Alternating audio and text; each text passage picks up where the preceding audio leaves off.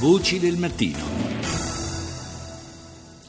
Parliamo ora di gestione dei rifiuti radioattivi, un eh, tema del quale si parla abbastanza poco eh, e che ogni volta che si tocca suscita eh, anche timori, polemiche, evidentemente è un, è un tema che, che, va a toccare alcune corde particolarmente sensibili nell'opinione pubblica. Ne parliamo stamani con Giuseppe Zollino che è il presidente della Sogin, cioè la società pubblica che eh, fra l'altro eh, gestisce la, lo smaltimento diciamo, del, eh, delle, degli impianti nucleari che erano stati creati nel nostro, nel nostro paese. Buongiorno Zollino.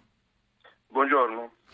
Eh, il tema eh, sul tappeto, non da oggi per la verità, è quello della creazione di un deposito nazionale, un deposito nazionale che evidentemente abbia delle eh, caratteristiche di sicurezza eh, fondamentali eh, per quanto riguarda appunto il, lo stoccaggio dei materiali radioattivi, dei rifiuti che non sono soltanto quelli che derivano da, da un passato eh, nucleare dell'Italia, ma eh, sono anche quelli che produciamo quotidianamente in ambiti come per esempio quello ospedaliero. Sì, è vero. Eh, intanto mi, mi lasci ricordare che stamattina alla Camera c'è un convegno su questo tema. Sì.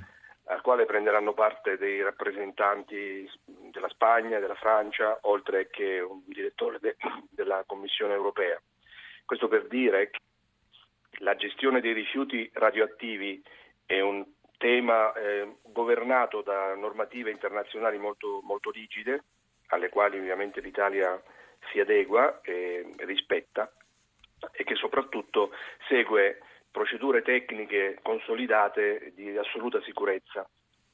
Alla fine del processo, per il tempo necessario eh, affinché la radioattività decada, questi rifiuti opportunamente trattati e confezionati all'interno di contenitori metallici vanno collocati in un deposito, un deposito che è un'infrastruttura di superficie all'interno della quale appunto eh, vengono collocati con delle procedure previste dalla normativa e identiche sostanzialmente a quello che avviene nella maggior parte dei paesi europei, in tutti i paesi sviluppati, vengono collocati in un'area selezionata in base a precise condizioni, a precisi requisiti. In Italia ancora noi questo non ce l'abbiamo, siamo sostanzialmente l'ultimo tra i grandi paesi europei, in Francia, in Spagna da molti anni un deposito di questo tipo viene gestito con, estre- con estrema sicurezza, con il consenso della popolazione che abita nella regione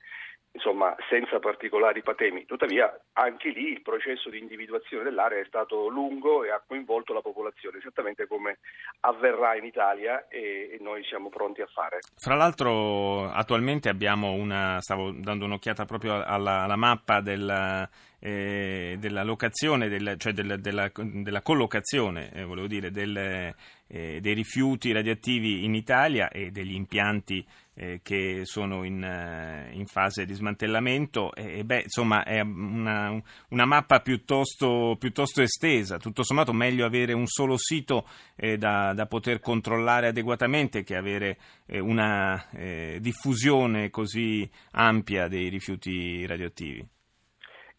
Non c'è dubbio, è quello che pensano tutti i paesi, anche l'Italia lo pensa, legge del 2010 che prevede un percorso preciso per la localizzazione di questa infrastruttura. È un'infrastruttura ambientale che dovrà ospitare i rifiuti radioattivi una, con particolari caratteristiche, si chiamano quelli a bassa e media radioattività.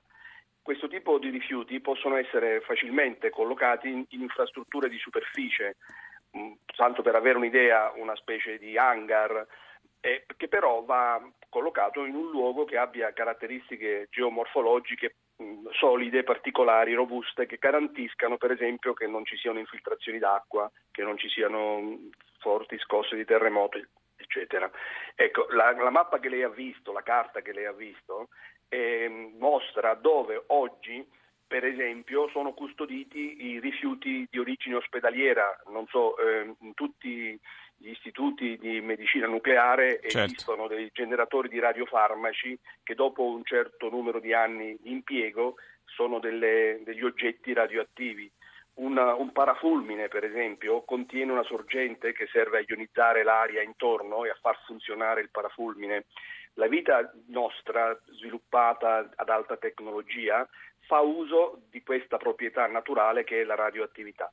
Pertanto, nella normale gestione di prodotti industriali in vari settori, nella gestione eh, della radiomedicina, si producono quotidianamente una certa quantità di rifiuti radioattivi. Ad essi, nei paesi come l'Italia che hanno avuto una, una storia nucleare ormai chiusa, si aggiungono i rifiuti della gestione di quelle centrali e poi via via che queste centrali vengono smantellate, i rifiuti prodotti dallo smantellamento. È una, costruire questa infrastruttura è il, passo finale della chiusura del ciclo dell'energia elettrica nucleare, ma anche però un passaggio fondamentale per la chiusura del ciclo dei rifiuti radioattivi che si producono da tutt'altra fonte, appunto settore industriale, settore medicale, eccetera. Non possiamo farne a meno perché fa parte eh, diciamo, della, della nostra scelta, credo per tutti irreversibile di vivere in sì. un mondo sviluppato.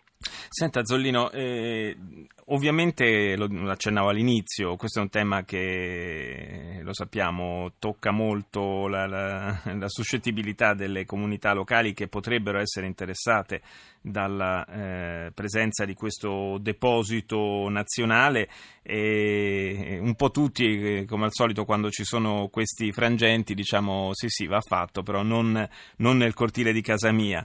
Eh, a che punto è il, il processo di individuazione del, eh, del luogo in cui verrà costruito questo deposito? Intanto, come prevede la legge, il, questo processo è fatto a tappe. La tappa che abbiamo percorso sostanzialmente per intero è quella di eh, scandagliare l'intero territorio nazionale e scegliere le macro aree che rispettano 15 criteri eh, che sono stati definiti sulla scorta dell'esperienza internazionale dall'istituto che sovrintende questo processo, che è l'ISPRA, l'Istituto Superiore per la Protezione e la Ricerca che ha anche funzione di autorità di sicurezza nucleare in Italia in questo momento. Quindi l'ISPRA ha fornito questi 15 criteri e, e Sogin li ha applicati sull'intero territorio nazionale utilizzando le esperienze migliori che esistono nei centri di ricerca, nei database dei ministeri, eccetera. In questo modo la, tutta la Carta d'Italia verrà, diciamo, eh, su tutta la Carta dell'Italia verranno individuate delle macro aree che rispettano quei criteri, quei criteri. Le macro aree sono molte, diverse decine, stiamo ancora in una fase di ulteriori approfondimenti di dettaglio non, che so, siamo sicuri mm. non porteranno a stravolgimenti della carta. Senta, senta Dopodiché... Zollino, eh, una domanda secca, secondo lei che tempi? Una stima? Eh, questo momento noi stiamo attendendo l'ok ministeriale su una carta che abbiamo elaborato, come pure potrebbe essere invece di un ok una richiesta di fare degli sì. approfondimenti da qualche parte. Quindi di I fatto tempi... è impossibile dare una stima dei tempi finali? No, ma guardi, vorrei solamente risponderle che il, quando avremo avuto ok, questa è la carta delle aree potenzialmente idonee e pubblichiamo questa carta, avremo una fotografia a macchia di leopardo dell'Italia e lì comincia la negoziazione per spiegare in tutte le aree che cosa significa realizzare. e quella, e quella forse per molti versi sarà la parte più difficile. Grazie a Giuseppe Zollino, presidente della Sogi, in linea al GR1 condotto da Luana Cremasco. Noi ci sentiamo domani. Buona giornata da Paolo Salerno.